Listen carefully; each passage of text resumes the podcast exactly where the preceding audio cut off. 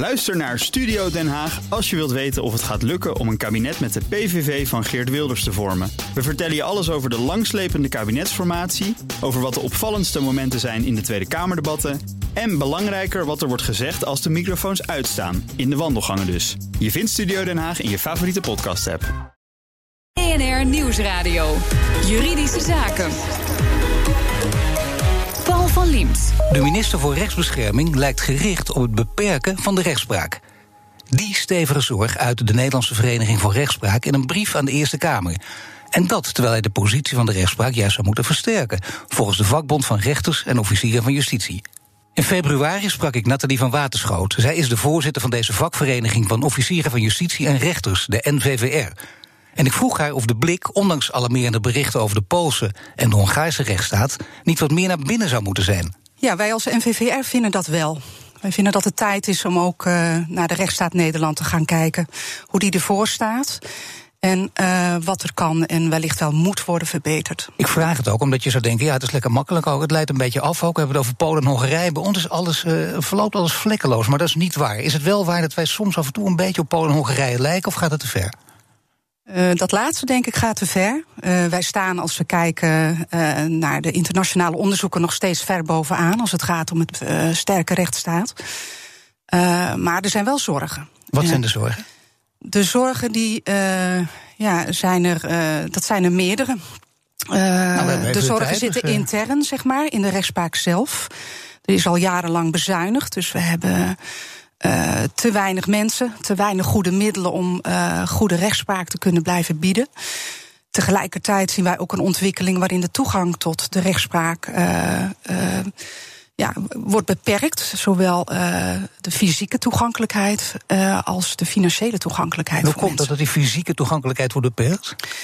Ja, fysiek, daar bedoel ik mee dat er. Uh, dat heeft te maken met de schaalvergroting van de laatste jaren. Dat uh, de locaties zijn gesloten zodat mensen echt moeten gaan reizen, willen ze ons kunnen bereiken. Steeds minder rechtsgebouw ook om, om te bezuinigen. Ja, precies. Ja, ja, want dat is een bezuinigingsmogelijkheid hè, om uh, gebouwen te sluiten, zodat daar de kosten niet meer naartoe gaan, of de kosten niet meer worden, uh, daarmee geen kosten meer worden gemaakt. Maar je wil dat mensen natuurlijk zo goed mogelijk en zo dicht mogelijk uh, geholpen kunnen worden altijd, en dat er ook genoeg geld voorhanden is. Dat is er niet. Nu wordt er wel vaak gezegd, ja, maar kom even, dat, dat is een schuld van bijvoorbeeld de Raad voor Rechtspraak zelf. Hè. Die hebben een heel groot digitaliseringsproject opgezet, KEI, kwaliteit en innovatie, is mislukt. 200 miljoen heeft dat gekost. Het verhaal is al vaker voorbij gekomen. Had je die fout maar niet moeten maken, was er niks aan de hand geweest. Ja, dat geluid ken ik ook. Oh, toch wel. Maar er is, ja, maar er is wel wat meer aan de hand. Hè. Er zijn al bezuinigingen opgelegd aan de rechtspraak uh, door kabinet Rutte 2. Waarin we al met beperkte middelen nog steeds goede rechtspraak moeten blijven bieden.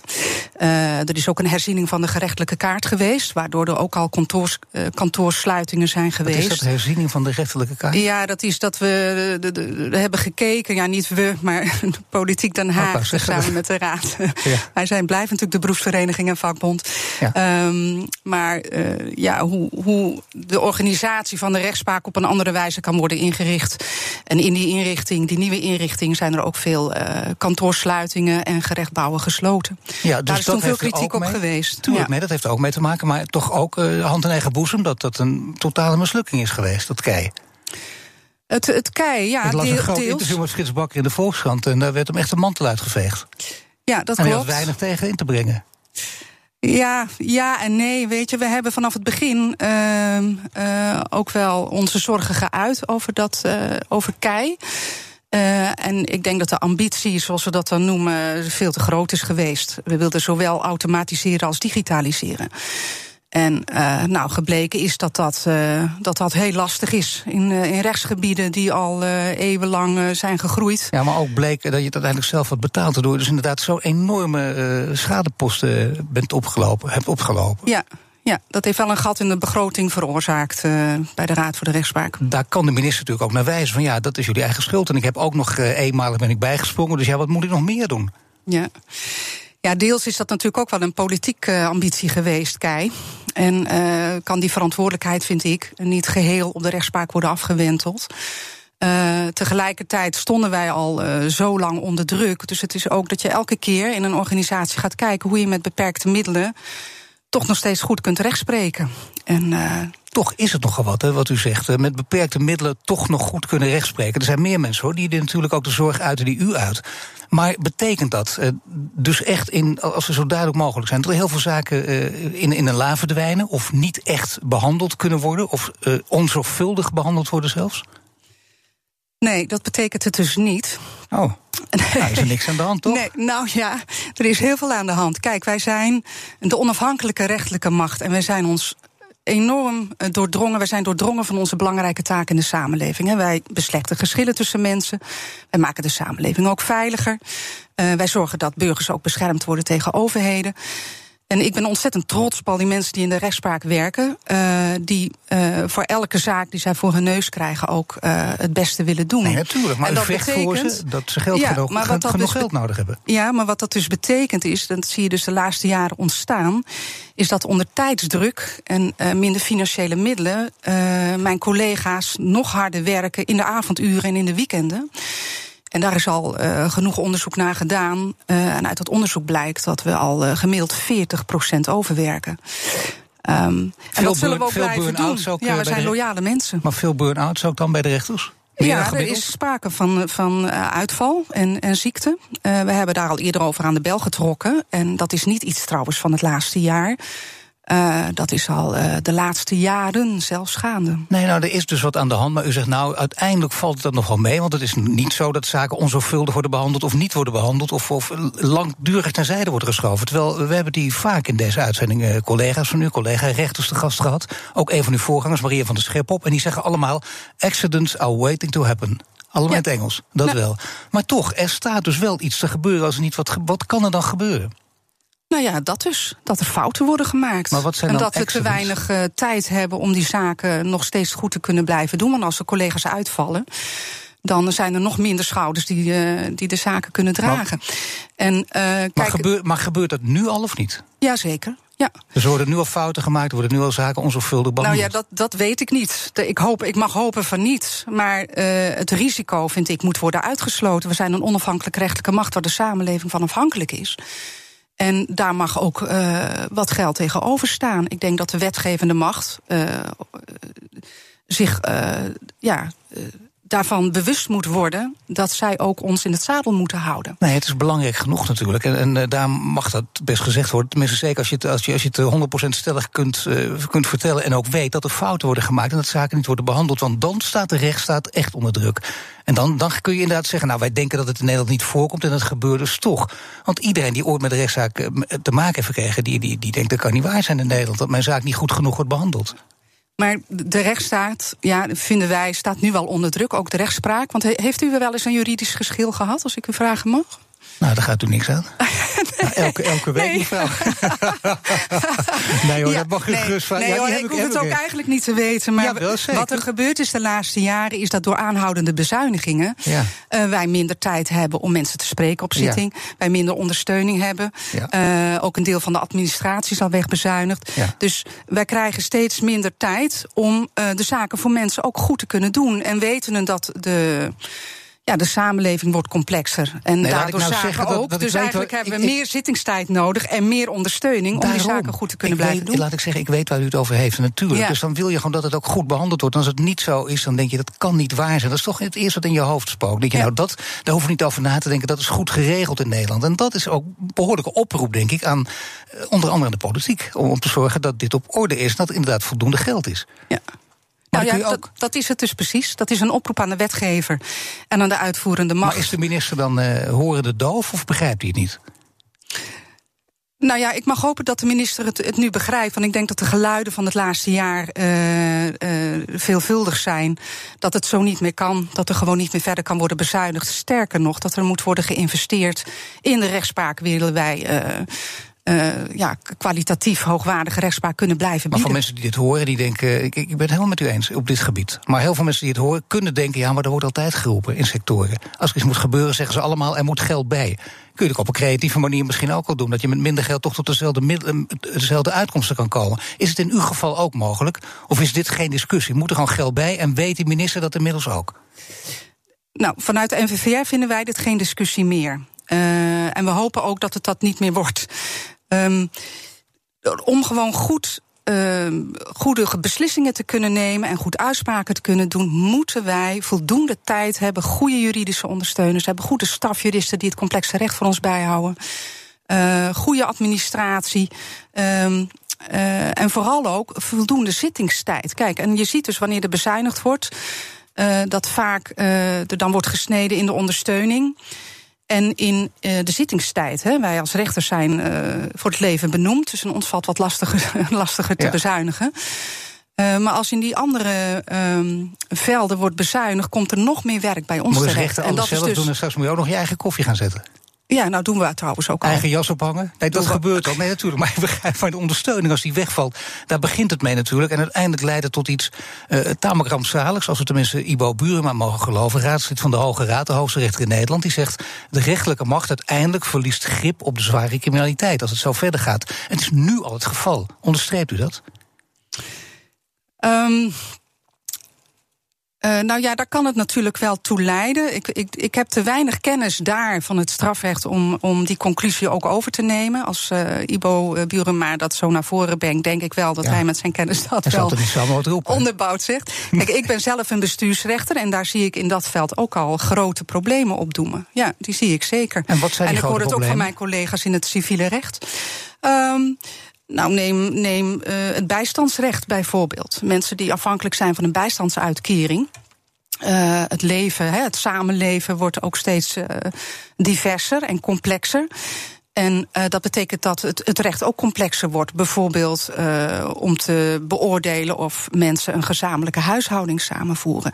Dat is een lastig juridisch begrip, dus daar moeten we al veel tijd aan besteden hè, om dat begrip nader te interpreteren. En daarnaast uh, is het, uh, het feitenonderzoek ook uh, behoorlijk uitgebreid tegenwoordig, omdat vanwege die verschillende samenlevingsvormen het lastig is om ook in een dossier dat goed te kunnen vaststellen. Dus met andere woorden, meer ondersteuning en meer zittingstijd nodig. Straks moet er inderdaad geld bij, of kan de rechtspraak toch wel degelijk bezuinigen? BNR Nieuwsradio.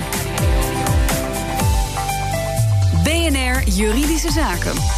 Onderzoeksbureau de Boston Consulting Group heeft de financiering van de rechtspraak onderzocht en komt met de nodige bezuinigingsvoorstellen. Mijn gast Nathalie van Waterschoot is voorzitter van de Nederlandse Vereniging voor Rechtspraak. Ze is, om het zacht uit te drukken, niet zo enthousiast met dit soort opmerkingen. Of kan ik beter zeggen dat u de, voor, de voorstellen volstrekt onacceptabel vindt van die Boston Consulting Group? Uh, meerdere voorstellen wel. Kijk, wij zijn wel heel blij dat uh, deze groep ook heeft uh, aangegeven dat de zaakzwaarte is toegenomen. En dat de zaakzwaarte? De zaakzwaarte, ja. Dat betekent dat, dat zaken uh, complexer zijn en meer tijd vergen om goed te kunnen oplossen. Ja, dus niet eventjes hup in tien minuten doorheen rausen. Nou ja, als u het zo zegt, ja. Laat ik het gewoon zo zeggen. Ja. Doe ik weer gek. Ja, ja en, en, wij worden per zaak betaald. Dus ja. als die zaken moeilijker worden en complexer, betekent ook simpelweg dat daar meer geld naartoe moet. Mag ik er even tussendoor komen? Dan, uh, wat dat gebeurt af en toe ook. Hè, dat rechters een beetje creatief een boekhouder zijn. Dat ontdekte nieuwsuur. Dan dacht ik ook, nou, er is echt wat aan de hand. Meervoudige, enkelvoudige rechters en dat je een zaak een beetje omhoog tilt omdat je dan ook meer geld voor krijgt. Dat komt voor. Ja, nou heb ik het, het, woord creatief boekhouden nooit zelf in de mond nee, uh, gehad. Ik, zeker. Kijk, wat er gebeurt is als je uh, uh, recht spreekt hè, en al die zaken wil afdoen met een bepaalde som geld. Uh, dan ga je uiteindelijk op zoek naar hoe je alle mensen het beste kunt bedienen. En uh, om een concreet voorbeeld te geven, hè, uh, ik heb deze week ook twee zittingen, morgen en vrijdag. Ja. En uh, het kan zo zijn, en zo is het ook gebeurd trouwens, dat er voor morgen een zaak uitvalt. Dus dan heb ik ineens een zittingsgat, noemen wij dat. Ja. om dat efficiënt op te vullen, plaatsen we dan een andere zaak nog op het allerlaatste moment op zo'n zitting. Uh, en dat kan betekenen dat een zaak is die misschien, als dat een MK is, die niet helemaal MK-waardig is. Maar omdat we, kamer? Ja, maar omdat we dan net dat gat Met hebben op die zitting, proberen we dat zo efficiënt mogelijk uh, in te vullen. En zetten we dan een wat lichtere zaak daarop. Uh, en die krijgt dan inderdaad de punten van een MK-waardige zaak. Kijk, dat heet, dat is geen creatief boekhouden. Dat is eigenlijk nee. uh, ja, alle zaken zo, zo goed mogelijk willen afdoen. Goed, maar de Bosse Consulting Group die denkt, en uh, als buitenstaander kun je dat misschien ook denken, geweldige externe bureau. En die kijken waar er toch nog te bezuinigen valt. En u vindt dus hun voorstellen onacceptabel. Wat vindt u echt onacceptabel? Ja, nou, ik wil ook eerst nog gezegd hebben dat ik de, vraagstelling ook al uh, verkeerd vind, omdat er nog steeds vanuit wordt gegaan dat er nog steeds kan worden bezuinigd. Hè? En Voor de duidelijkheid, gewoon, de vraagstelling van de Bossen Consulting Group. Is waar kan er nog meer bezuinigd worden? Maar er kan gewoon niet meer bezuinigd worden. En de, het uitgangspunt of het vertrekpunt in het onderzoek is ook een situatie. Uh, waarin wij allemaal in de rechtspraak al enorm overwerken. Dus dat is al een niet realistische situatie, vinden wij. Uh, de voorstellen die worden gedaan, ja, dan licht ik er drie uit. Uh, er zijn er twee die wij uh, op zich natuurlijk wel kunnen omarmen, maar die zijn volstrekt niet realistisch. Dat is het, het efficiënte werken tussen rechters en secretarissen. Ja, op zich is dat een fantastisch voorstel. Uh, maar dan hebben we wel genoeg secretarissen nodig. Ja. En er is zo bezuinigd dat we gewoon te weinig secretarissen hebben om al die zaken goed te kunnen nee, afdoen. Dat is inderdaad wel een uh, bijna cabaret, inderdaad, als ik dit. Uh... En een ander voorstel uh, wat we in de rapportage zien liggen, is dat we ook uh, ja, beter moeten of kunnen samenwerken met ons, wat dan ze noemen de ketenpartners. Nou, dat mm zit ook in alle rechtsgebieden. Politie, officier van justitie. Politie, officier in de familierecht, bijvoorbeeld de Raad voor de Kinderbescherming. In het bestuursrecht, ja, dan gaan we niet uit van ketens, maar dan krijgen we besluiten van overheden, hè, waar tegen burgers uh, beroep in stellen. Um, ja, efficiënter en beter samenwerken komt altijd een beetje neer op als uh, je kunt nog harder werken als je geen plaspauze neemt. Een beetje dat idee. Nou ja, ja, zo kunt u het misschien zien. Nou uh, maar wij zien natuurlijk dat ook in die sectoren ook al enorm is bezuinigd de laatste jaren. En daar is de roep net zo, net zo hard of net zo hoog. Dus de nood is daar net zo hoog. Dus uh, prachtig, maar ik denk ook daar investeer eerst uh, voordat je uh, weer efficiënter kunt gaan werken. Wat wij een volstrekt onacceptabel voorstel vinden, is het sluiten van de locaties. En dat ja. is niks nieuws. Daar zijn we al jarenlang tegen en daar blijven we ook. dat is overigens ook al gaande, zei u eerder in dit gesprek. Hè? Ik bedoel, dus niet van locaties moeten gaan sluiten, dat is nu al gaande. Uh, nou ja, nou, we hebben er al een ronde gehad met locatiesluitingen enkele jaren geleden. Uh, bijvoorbeeld ook in, in, in Noord-Nederland, in die regio. En uh, uit onderzoek blijkt wel dat er een, een sprake is van hogere verstekpercentages. En dat betekent dus dat op die zittingen minder mensen komen. Nu hebben rechters een belangrijke taak. Uh, rechters zijn ook niet voor niets ook uh, voor het leven uh, benoemd. rechters zijn veel meer dan alleen maar een uitvoerende instantie. Die zou even ook zo behandeld kunnen worden. Wordt dat door de politiek Den Haag te vaak gedaan? Dat wij als een uitvoeringsinstantie worden gezien? Ja. Uh, nou, sinds ik voorzitter ben, uh, heb ik wel wat gesprekken uh, in Politiek Den Haag. En um, ja, mij is dat woord wel al ter oren gekomen dat wij als onafhankelijke rechtelijke macht ook als een uitvoeringsinstantie worden gezien. Ja, dat is heel raar. En ja, ik denk daar uh, is wel wat te, te, veranderen. En ik denk uh, in, in, in, in de gedachtevorming, wij zijn de onafhankelijke rechtelijke macht en in een democratische rechtsstaat enorm van belang. Zou het bijvoorbeeld voor onze helpen, zou het helpen als de rechtspraak. Het, is, het is niet voor het eerst dat dit natuurlijk benoemd wordt. Sommige politieke partijen hebben dat eerder gedaan. Maar zou het helpen als de rechtspraak een eigen begroting moet krijgen? Dus dat je niet meer betaalt door het ministerie van Justitie en Veiligheid? Um, de, de NVVR is voor een eigen begroting van de, van de rechtspraak. Um, tegelijkertijd blijft het natuurlijk altijd wel enigszins fluïde. Want als er dan ook weer zaken zwaarder worden, moeten er uiteindelijk ook wel weer geld bij in die onafhankelijke rechtelijke macht. Ja. Om uh, goed te bl kunnen blijven rechtspreken. Ja, ja, maar toch, uiteindelijk principieel gesproken zou het beter zijn om ze een eigen begroting te ja, om je eigen begroting te geven. Ja, dat is ons standpunt. Maar is er nog iets? Uh, je kunt ook zeggen, rechters, wat verdienen die eigenlijk? Uh, want ze hebben dus een belangrijke positie. En dan vraag ik het een beetje om me heen. En denken mensen, nou, is een beetje Zuiders advocaten daarmee vergelijkbaar. Dat begint bij twee ton en het loopt op. Maar niets is minder waar, geloof ik. Nou, dat, dat verdienen wij zeker niet. Nee. nee. Maar kunt u zeggen wat, wat ongeveer de gemiddelde zijn? Of misschien wat u verdient? Of mag ik dat niet vragen? Ja, vroeg uh, aan mij net ook iets uh, wat jij niet kon vragen. nou, we kunnen het zo opzoeken. Onze salarissen zijn gewoon uh, ja, heel, heel bekend. tijd voor. Nee, zegt u maar nou, ik denk dat een, een, gemiddeld rechtersalaris ligt zo tussen de, de, de, de, de 50 en de 70.000. En weet u nu, dit aan mij ja. vraagt, ik zou het niet eens zo weten. Want ik kan er prat op gaan dat de meeste van mijn collega's het, dit belangrijke werk wat wij doen, niet eens voor het geld doen, maar omdat wij iets in die maatschappij willen betekenen. Wij zijn maatschappelijk betrokken en we willen graag. Uh, in die democratische rechtsstaat onze belangrijke taak ook uh, vervullen. Nee, zeker, maar toch wel belangrijk, denk ik, om dit even te horen. Ik weet niet hoe het u vergaat, maar mij vergaat het wel. Zoals ik dat vraag, meestal mensen mensen altijd te hoog schatten. Altijd denken dat rechters veel meer verdienen. Zou, het, zou de rechters uiteindelijk toch meer moeten verdienen ook? Ja, dat is hoe je daar naar kijkt. Het is voor de NVVR nu niet is. We zitten wel nu in de CAO-onderhandelingen, waar wij, die wij nu hebben bevroren. Nee, ik maak even een issue van, los van nu, daar heb ik niks mee te maken. Gewoon zou het goed zijn dat rechters meer zouden verdienen, gewoon maatschappelijk gezien? Hebben ze het verdiend?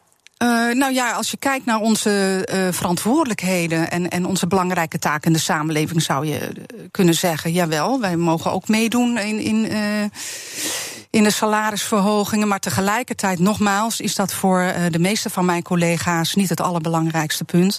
Want dit werk, daar kies je ook echt voor om uh, voor mensen en de samenleving echt wat te kunnen betekenen. Nou, en daar zit de meeste drive. Volgens mij zit u op een mooie plek een stevige strijd te gaan. Ik wens u heel veel succes. Nathalie van Waterschoot, voorzitter van de NVVR. Dank u wel. BNR Nieuwsradio. BNR Juridische Zaken.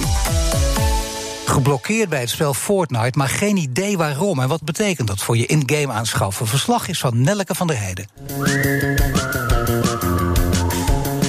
René, de zoon van je vriendin, speelt het spel Fortnite... of speelt, speelde eigenlijk, want hij is geblokkeerd. Wat is er aan de hand? Ja, nou ja, op een gegeven moment uh, wilde hij zijn spel inloggen... en kwam hij er niet meer in. En ja, hij weet eigenlijk ook niet uh, waarom hij er niet meer in komt. Stond er ook niet bij bij het inloggen wat het probleem was? Uh, nee, er komt een, een, foutcode. En als je in die foutcode gaat zoeken op het internet... dan, dan kom je wel in een forum uit. Maar dan wordt het dus niet afgewezen van... nou ja, dat was de reden, daarom je er niet meer in komt. En het bedrijf communiceert niet over de reden? Nee, die, uh, ze zeggen wel van uh, ja, we communiceren via het forum, maar daar komen gewoon geen antwoorden op. En de hoeveelheid uh, meldingen zijn zodanig groot dat ik ook niet verwacht dat er snel een antwoord komt. En heeft hij zelf enig idee waarom die geblokkeerd is? En heeft hij zelf niet. Er zijn een, paar voorbeelden die genoemd worden.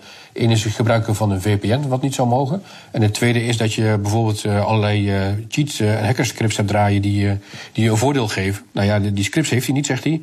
en die heb ik ook nog nooit op zijn laptop zien staan. En het tweede, een VPN, ja, die gebruikt hij voor andere spellen wel. Maar om daar nou zijn account voor te, te blokkeren, dat zou ook wel heel erg vergaand zijn. Ja, want als hij een keer VPN heeft gebruikt, is dat per ongeluk gebeurd? Ja, dan zou dat per ongeluk kunnen zijn. En, maar we kunnen dus niet, ook niet achterhalen of dat überhaupt ook de reden is geweest. En dat heeft dus niet alleen gevolgen voor het niet meer kunnen spelen van het spel. Hij heeft er ook flink wat in geïnvesteerd. Gelden van, uh, van vakantiewerk en verjaardagsgeld heeft hij erin gestoken. Dus met elkaar gaat het denk ik toch uh, ja, zeker op 200, 300 euro in, in app aankopen. Zoals bijvoorbeeld uh, skins of virtuele wapens of andere dingen die handig zijn om in het spel te hebben. En daar kan hij ook niet meer bij. Dus hij kan het ook niet aan zijn teamgenoten doorverkopen of uitlenen. Dus hij is geblokkeerd en hij weet niet waarom. En tegelijkertijd kan hij niet meer bij zijn spullen. Ja, klopt. En daar hebben jullie dus al wel iets van proberen te achterhalen waarom. Maar het ziet er nu naar uit dat je je erbij neer moet leggen? Nou ja, dat vinden we eigenlijk van niet. Wij vinden eigenlijk dat na een, een bepaalde afkoelingsperiode... hij gewoon weer bij zijn spullen zou moeten komen. En wij vragen ons af, mag een bedrijf zomaar een dergelijke grote waarde blokkeren en dergelijke afnemen? Arnold Engelfried van ICT Recht. Kan deze jongen nou op een of andere manier nog bij zijn spullen? Nou, juridisch gezien is dit volkomen ongeregeld. De wet stelt uh, online diensten zoals spellen eigenlijk niet anders dan een uh, schoonmaakster. Of gewone diensten. En in de wet staat dan ook helemaal niets over virtuele spullen, online poppetjes of kredieten die je hebt gekocht bij een online spel. Nou, als die wet er dus helemaal niet is, betekent dat dan ook dat hij er niet achter komt waarom die nou precies geblokkeerd is? De enige manier om erachter te komen wat er is gebeurd, is eigenlijk naar de rechter gaan. En dan zeggen, nou, op grond van hele algemene regels, de redelijkheid en billijkheid eh, noemen we dat, heb ik er toch recht op op te weten wat hier in de dienstverlening is gebeurd. En dan moet het bedrijf uh, maar eens uitleggen waarom ze dat niet hoeven te doen. Ik zeg er wel gelijk bij dat dat dan een wereldwijd precedent zou zijn. Dit soort rechtszaken zijn dan nooit gevoerd. Nee, maar er komt ook wel redelijk wat kosten bij kijken. Nou, als je een gespecialiseerd advocaat inschakelt... dan kom je gauw 200, 300 euro per uur. En puur zakelijk gezien uh, is het natuurlijk niet heel logisch... om voor, uh, als het gaat om een bedrag van een paar honderd euro... om dan een dure advocaat en rechtszaken los te laten. Dus raad je het ook af? Ik zou het als jurist natuurlijk hartstikke interessant vinden. Je kunt natuurlijk allerlei kanten ermee op. Als je bijvoorbeeld kijkt naar, uh, is, er, is er gehackt? Zijn gewoon de spelregels overtreden? Of was het een foutje van het bedrijf? Dat kan natuurlijk heel verschillende uitkomsten hebben. Dus voor mij als jurist is het natuurlijk uh, buitengewoon interessant als ze hier een rechtszaak van maken. Maar dan uh, moet deze jongeman wel heel erg principieel zijn en er meer geld tegenaan willen gooien dan die nu kwijt is. En zou het dan enigszins kansrijk zijn dat hij ook weer bij zijn spullen kan? Nou, ik denk dat er puur juridisch-theoretisch best een goede kans is. Als je bijvoorbeeld kijkt naar de nieuwe privacywet, AVG, daar staat in dat uh, je bij uh, besluitvorming rondom jou heb je in principe recht op uitleg over wat er is uh, gebeurd. Dus je zou op grond van die wet denk ik een argument kunnen hebben. Daarnaast lijkt het me in de algemeenheid gewoon heel redelijk dat als iemand je het café uitschopt, dat ze dan zeggen wat je hebt gedaan. En dat zou ik zeggen, in een online dienst zou dat net zo logisch moeten zijn. Zegt jurist Arnoud Engelfried en de verslag van Nelke van der Heijden. Heeft u ook een juridische vraag? Mail hem naar juridischezaken.bnr.nl. Dit was de uitzending van vandaag. U kunt de show terugluisteren via de site, de app, iTunes of Spotify. Mijn naam is Paul van Diemt. Tot de volgende zitting. Ook Liesbeth Staats vind je in de BNR-app. Ja, heel handig. Luister live naar Kees en mij tijdens de Daily Move. Dan blijf je ook gelijk op de hoogte van breaking news en het laatste zakelijke nieuws. En daar vind je ook alle BNR-podcasts, waaronder de Perestrooikast. Download nu de gratis BNR-app en blijf scherp.